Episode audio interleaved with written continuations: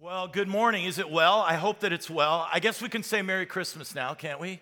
Merry Christmas. We're in the middle of it. So I want to start today, just jump right in with a question. You ready? It's the question for everybody in the room is this is basically, are your holidays crazy already? Right? How many of you say yes? How many say no? All right. If you say no, just wait. If you if you said yes, raise your hands again. Okay, just hold your hands up, confess. Okay, it's crazy. You realize it's December 2nd, right? You realize that.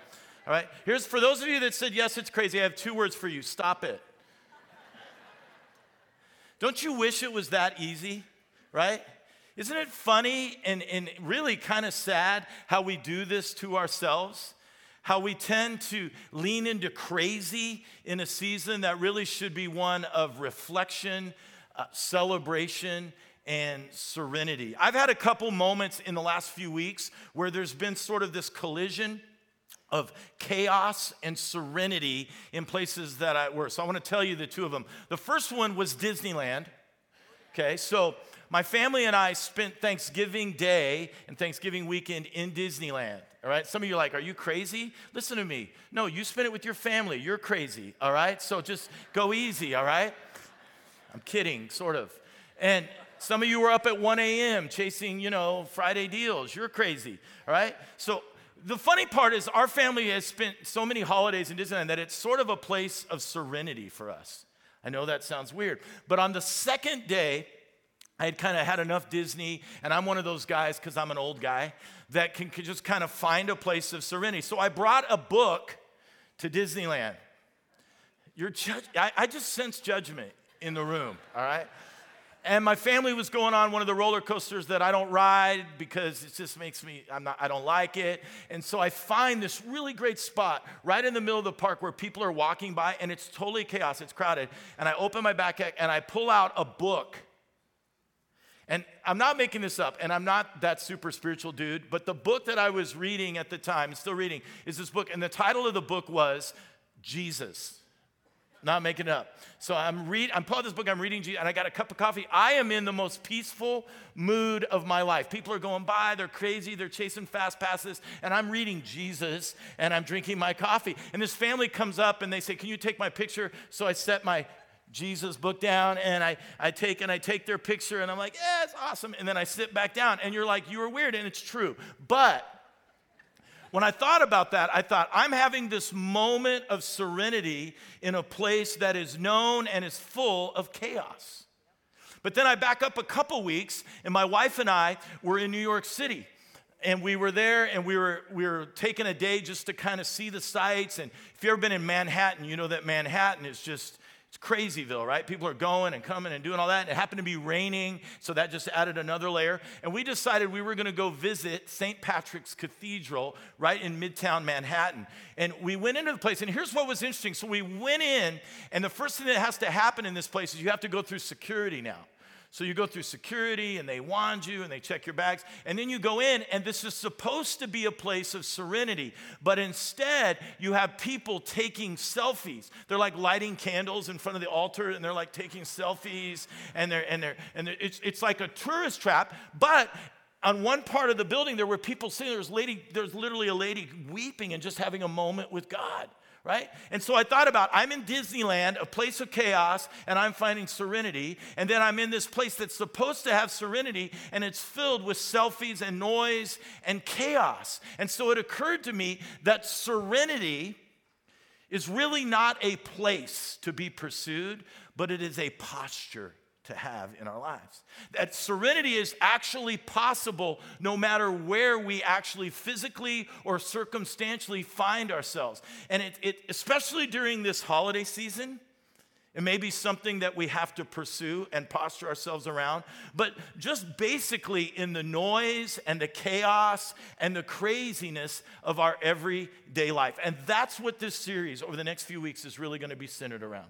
Before we jump in deeper, I want to take just a moment, welcome those who are at our Southeast campus in Inspirada. Let's give them a little love this morning. As we're talking about continuing putting churches in these neighborhoods, we're just so glad. And people that are in our microsites or you're watching online in your pajamas today, Thank you for doing that. We appreciate it so much. Well, this series is called It Is Well, and we're going to be looking at the challenge of finding serenity and holding on to serenity. And we, the reason I say holding on is because serenity is something that can easily be shattered. It can be hard to find and easily be shattered. I mean, you lose a job, serenity can be lost. You get depressed, your parents go through a divorce or you go through a divorce, or the doctor says these words, it's cancer. You pause, right? Your girlfriend says she doesn't love you anymore. You find yourself worrying about your kids, or you're worried about money, and you just can't stop all of that, and you're searching for serenity. What would it be like to live in a place where all those things never happen and they never come? Well, there isn't one of those places, right? But Jesus did say this in John. He said this Peace I leave with you. My peace I give you. And this is really important. He said, I do not give it to you as the world gives. Okay, so what Jesus is saying is this He's saying, the peace the world gives is the kind that demands that you are being in a place or that you are in the midst of pleasant circumstances, right? So it's, it's I'm on vacation.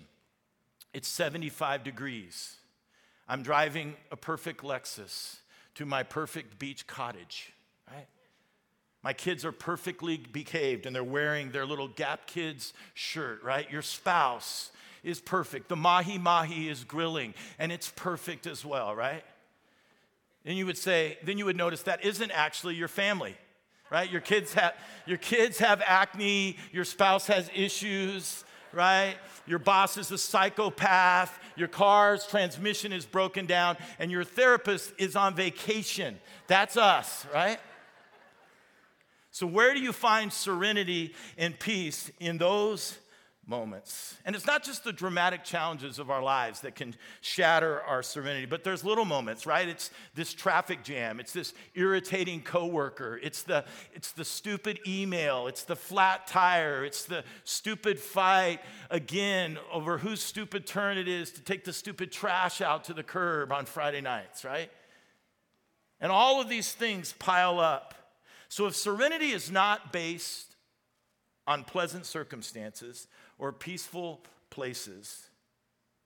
It must be a byproduct. And I believe it's a byproduct of finding, of finding a solid spiritual posture to position your life around. So there's this prayer called the Serenity Prayer. It's been around for decades. I'm sure you've heard of it. It's a simple little spiritual tool that we're going to be talking about that can help you focus on. Now, if you're here on Monday nights, Monday nights, we have something called Celebrate Recovery, CR.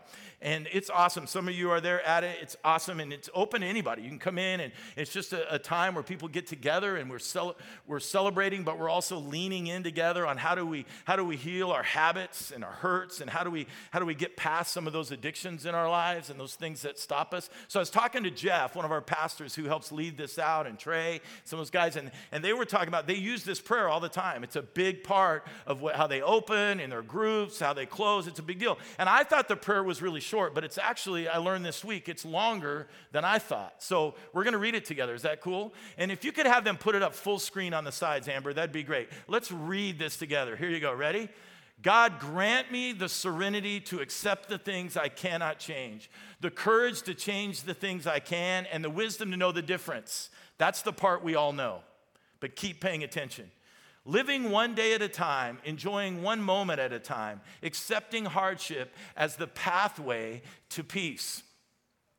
Taking as he did the sinful world as it is not as I would have it.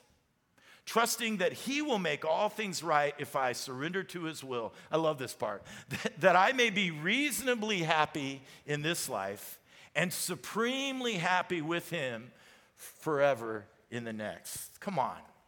That's good stuff. Now, I want us to hone in today on that very first part, very first part that says, that says we need the serenity to accept the things that we cannot change. And since it's the Christmas season, it's the perfect time for us to have this conversation because you have things in your life and you also have things this season that you are not going to be able to change. And how do I find serenity in the midst of it? And we're going to do that by looking at the life of Mary. right? And we may feel like we're familiar with it. Lee, I've heard the story. You got your little Mary out this week and you put her in the nativity with all the shepherds and all those things. But there were a lot of challenges, not just in the beginning when we meet Mary, as we're going to in that narrative, but also throughout her life. There are so many challenges that, that she faced that will cause us to really think about what does it mean for our lives and how we truly pray this prayer. God, grant me the serenity to accept the things I cannot change. And the story begins with the angel Gabriel. We've heard it, right? And she approaches Mary, and here's what the angel Gabriel says to Mary from the very beginning. And this just sort of blows up her world. So I know you've heard this a million times. Do me a favor. Try to hear this as if it's the first time you've heard it. All right? Try to do that. Here we go. The angel says to her, Today, he says, Mary, you will conceive you will give birth to a son, and you are to call him Jesus. He will be great and will be called the Son of the Most High. That probably got her attention. The Lord God will give him the throne of his father David. Now, you might think Mary heard that as a young girl and went, Yes, right? She, you might think that in her head she's thinking, It is so awesome. I get to be the mother of Jesus. All generations will call me blessed. They will know and honor my name. I will have a football pass named after me, and people will say my name at all times. I will be the most talked about, honored, and photographs will be everywhere of me. I will be the most, the most pictured individual until Kim Kardashian comes along in the history of the world that people will see. But instead, the text does not say that Mary said, awesome. Instead, it says that she was greatly troubled. She was freaked out. Here's what it says Mary was greatly troubled. She was not excited at the words of the angel. You see, it's easy for us to read these narratives, get familiar with them, and also we read them without understanding the real context of what was happening. We assume she knew from the beginning what we all know looking backwards. That's why we need the serenity prayer. The great philosopher, Soren Kierkegaard, man, this, this messed me up this week. He wrote the following once, and I think it's so true Life can only be understood backwards but it must be lived forwards. And that's how Mary had to live her life. She was given a daunting assignment from God. She is a young woman. She is engaged, not married, she is engaged, and she is pregnant. Joseph, who is her fiance, is not only not being married and being pregnant, but the person that she's engaged to is not the father. Mary would be considered an adulteress by her friends and family. And in the Torah, which was the law that guided and, and helped this culture move and be with God, the, the law of the Torah was the, Torah was the punishment would be that she would be stoned, not stoned like some of you stoned, like physically stoned. All right, some of you are like, "Whoa, dude!" No, not that. And if by chance Joseph, who had this option, chose not to have her punished, still in that light, he could he, he by law, he was not to marry her. So, at best, the outcome would be that she would now be left destitute. She would be shunned by her little village, right? She would be forced to raise her son as a single mom alone. And her son, as he came of age, would be taunted as an illegitimate um, uh, child, and he would be excluded not just from relationships, probably, but would be excluded from the holy places, would be excluded from the temple. Now, we know the story didn't turn out that way, but Mary didn't know that. You see, the serenity to accept, Mary had to be willing to accept uncertain outcomes. Uncertain outcomes. She said this here was her response I am the Lord's servant, she answered. May your word to me be fulfilled. And then the angel left her. Translated frankly, Mary said, Bring it on. Bring it on. She had to be willing to accept uncertain outcomes. Uncertain outcomes. And that's the serenity to accept the things I cannot change. We don't know how it's all going to turn out. Now, after Jesus was born, Mary and Joseph took him to the temple, which would have been common. And there was a man there named Simeon. He was an older man, and he took this baby, took Jesus, and he blessed him, and he prophesied this great destiny. You can read about it for the child. And you think this would be wonderful for Mary. But then what happened is a little strange because then he adds some words. And the words he adds is not directed to the baby, it's not even directed towards Joseph. It's literally him stopping and pausing and looking at Mary and saying, A sword will pierce your own soul also. What? These are important words for us to hear. They're going to thread through Mary's entire life story. A sword will pierce your own soul also. That is a weird way to end a blessing. Oh, by the way, Mary must have wondered leaving the temple, going home, up late at night. What does this mean? What is this sword that's going to pierce my soul? But she knows pain is coming, discomfort is coming. And so she prays, God, grant me the serenity. Grant me the serenity. She also has to accept not just unknown outcomes, but financial hardships. Some of you are like, yep, I feel that. In Israel, when a woman would have a child, the, she was expected to offer a lamb, a perfect lamb, to go to the temple and offer this lamb as a sacrifice for the child. But Mary could not afford that. So there was an alternative. It would have been two doves or two young pigeons. Now imagine standing there, right? You're there with all the other families that are there with their baby for this, for this moment, and they have gone to downtown Summerlin and they have bought this beautiful christening gown for this little baby. And there's Mary, who may have gone to Goodwill, and Jesus is dressed there, and she's waiting there, and she doesn't have a lamb. She just has the alternative sacrifice, the minimum sacrifice, right? Every mom aches to have the best for her baby. But the priests take care of the other families first with the lamb because life often goes that way. If you're poor, you wait. And Mary waited.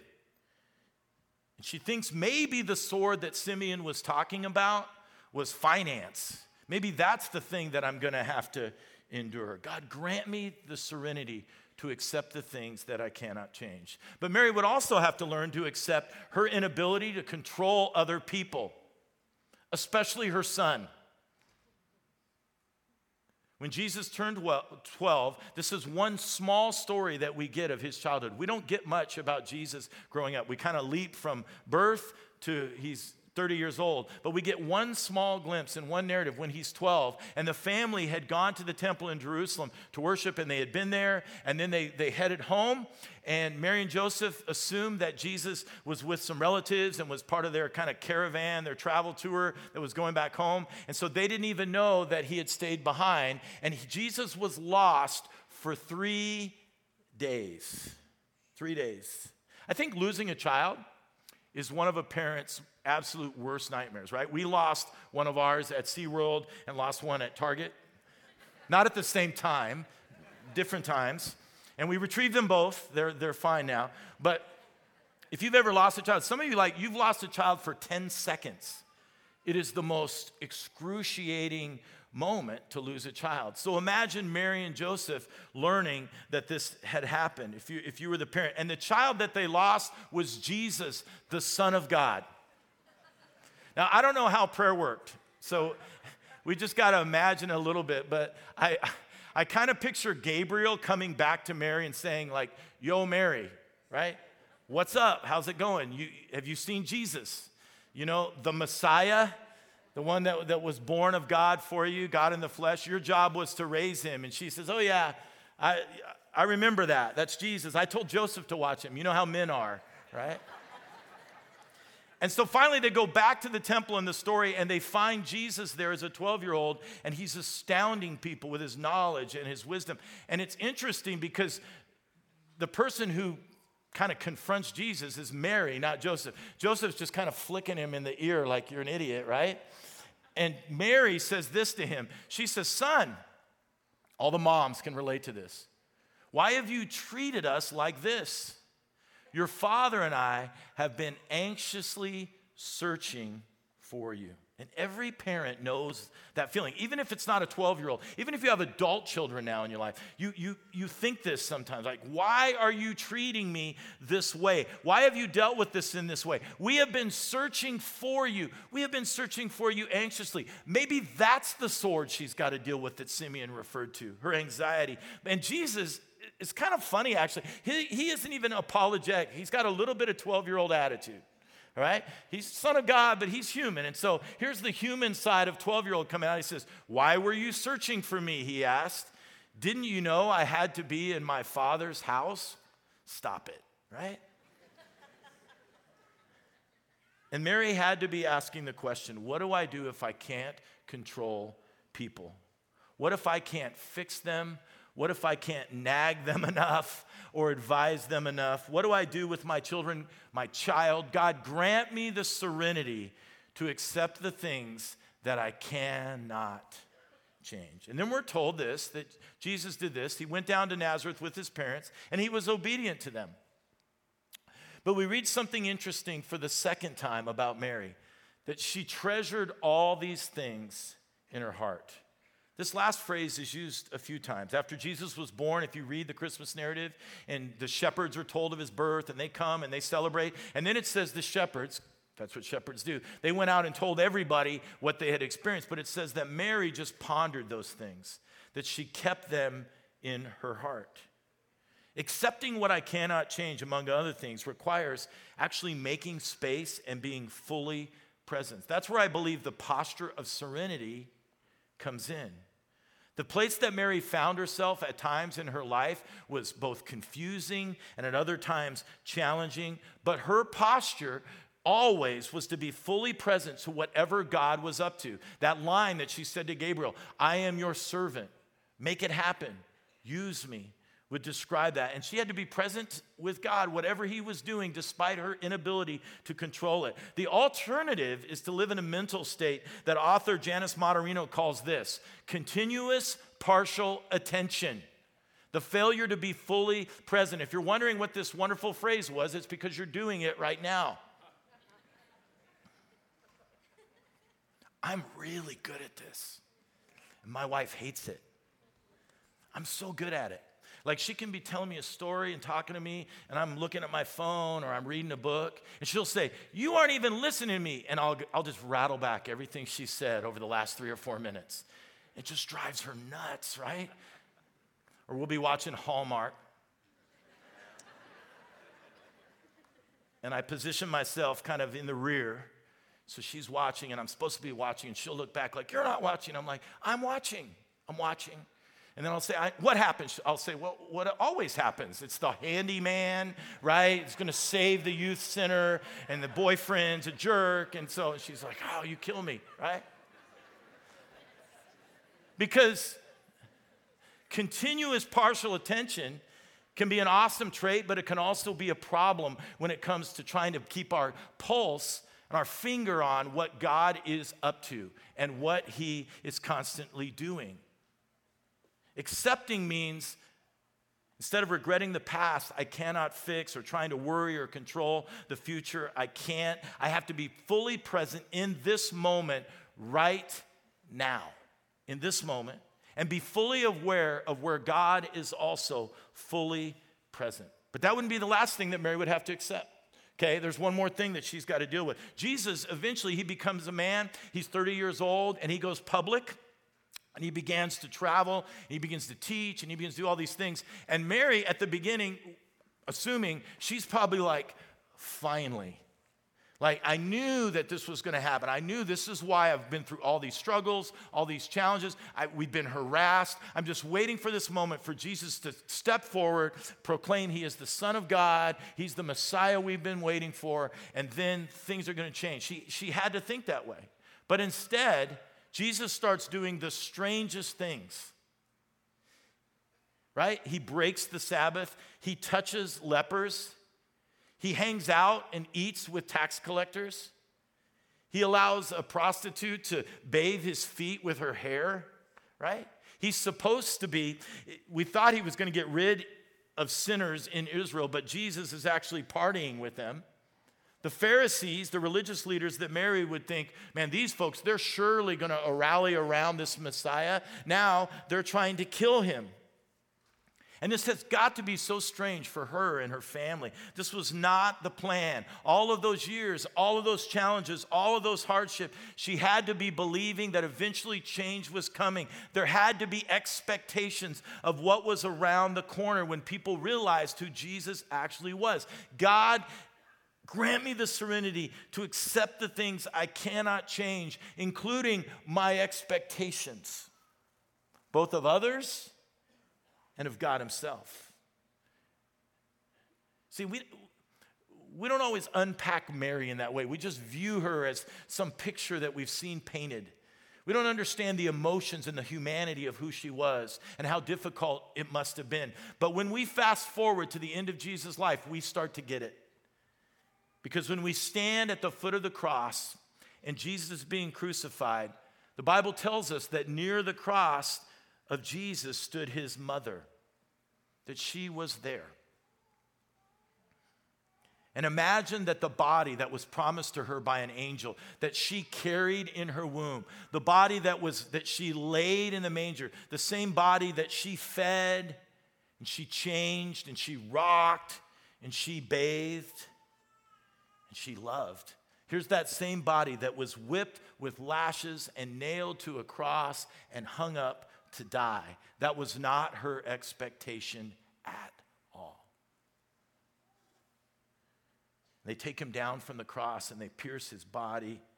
And the body that she loves and she's held and she's hugged begins to flow with blood. And Mary remembers Simeon's word a sword will pierce your heart as well. If you live long enough, a sword will pierce your heart. It just will. You will love somebody, something, and it will kill you, it will pierce you. You'll have a person that you'd give anything in the world and everything in the world to help, and you can't help them. You'll say a word or make a choice that one day you would pay everything you have to take it back, and everything you have is still not enough a sword will pierce your heart. God, grant me the serenity to accept the things that I cannot change. Now, not because accepting them will make my life more pleasant, not because I can't control them anyway, not because accepting them is a good tool for emotional management, not because I'm just trying to muddle through life until I get to the end, but because of this. But because the God of the cross is also the God of the resurrection. And when Jesus was a boy, it was the third day that they found him in the temple. And when Jesus was a man, it was the third day that they couldn't find him in the tomb. So that's just it the resurrection, the centerpiece, the crux of all things. And the resurrection allows us it allows us to have this one word, ushering in this one word that is so powerful. It's this word redemption. Redemption. That word is so life changing, especially when it comes to the things that we cannot change.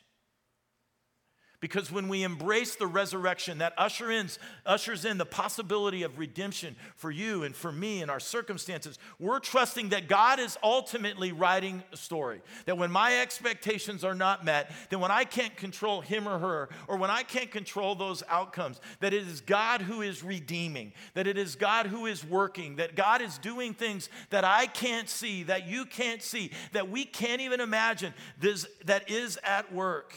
And we live with the confidence that He is doing that because the heart that will be pierced with the sword will be remade at some point with joy. And because people that I love are infinitely better off in God's hands than we, they would be in mine. Life is messy, though. You're like, yeah, it's messy. And messiness of life leads to pain. And pain and suffering, man, it is such a part of our lives. But in that pain that we all experience, we believe is the promise of redemption, and it means something. I was listening to a podcast last week, and in it, they were describing some powerful moments in the aftermath of a terrible tragedy that you might have read about uh, with a junior hockey team in a small town in Canada. Back in April earlier this year, small junior hockey team, Humboldt Broncos, right? And they were traveling to an away game. There was about 30 of them on the bus, and the semi came through a, a light and hit their bus, and almost instantaneously, 16 people were killed from the team, over half the team, including coaches. And, and you, you got to understand, like, in, like we, we, love the Knights, right? Like, we think, well, Knights, Knights. You see people now and they're walking around and you're like, you see them with a Knights logo and you're like, Knights, right? We think we love hockey. If you're from Canada, like, it's a thing and, and not, not like the NHL even, like they love their Canadian hockey team, but like deep down in like the minor leagues and the junior teams, like these towns, like they surround these young players. They live with them in their homes. They take them on. And so in Humboldt, to lose these individuals, it was such a deep pain. It was something that they were struggling to accept. It rocked that community. It rocked especially those families who lost loved ones. And on this podcast, they were talking to Sean Brandow, who is the pastor or the chaplain for this junior hockey team. And they shared his words that I thought would be helpful for us today that he shared at the very first memorial vigil for this team after the accident. He said the following I'll read it to you. He said, As Jesus appeared to his disciples after he rose again, many of them wondered if it really was Jesus. And he said, I've heard many times over the past few years, past few days, I wonder if this community, our community, will ever really be the same. And then he said, You know how Jesus showed that he was who he said he was? His scars. His scars. He said, A scar is something that is healed but is still there. And he spoke to that crowd in that small town and he said, This isn't going to go away, but it's not going to be as raw. Can we heal? Yes. Will the scar still be there? Yes. God, grant me the serenity to accept the things I cannot change, even when it is pain that leaves the most permanent scars. Often the things we can't change are the largest scars on our life, but they are proof of life, but proof of life that we, parts of our lives that we can't control. But it's proof of redemption and resurrection and possibilities. You know, it's interesting. We see Mary one more time. It's in the book of Acts. It's after Jesus has been resurrected and he's left the scene and his disciples and his followers are gathered together and he is she is there as well but this time she's there as a follower as a believer She's, she still sees his, she still sees her son, but now her son has scars, and now she sees her Savior. She's felt the piercing of the sword, believe me. She has her own personal scars from surrendering to God. But when she humbled herself, when she was humbled to what God was doing, she experienced she experienced God's plan at deep levels, even when she couldn't understand. And our scars, we have them. I have them, you have them. Some maybe that can be seen, many that can't. Our scars will humble us. And humbleness is a powerful tool towards serenity. If you ever get a chance to visit the Holy Land, I hope to someday. If you visit the Church of the Nativity in Bethlehem, which is the traditional place they mark where Christ was born. The only access to the chapel is a small door. Small door. It had been larger, but over the years, people were going through it, and they just kept shrinking it down, shrinking it down, shrinking it down, to, to the point now where you have to bend over, almost kneel down and stoop down to be able to then enter the chapel and to be in that place and to visit the site where they say that Jesus may have been born. And they renamed this the Door of Humility. Everyone who enters the place must stoop down to get inside. And I thought, I read that this week, I thought, what a vivid picture of a spiritual truth. Our model of this is God on this location, possibly, who humbled himself, who entered the world in the most humble way through a humble young girl. Humility. Humility is the narrow pathway for us towards serenity. And every time you see somebody, man, that person is such a serenity, such a peace around their life. I would imagine if you dug deep, you'd find a heart that's bathed in humility. because serenity is not a place, it's a posture. And so today, today, whether you're in a ridiculous moment of chaos or maybe in your life, gratefully, you're in a place of relative calm, let me challenge you to humbly bring yourself to Him. That crossroads of chaos and serenity is redemption.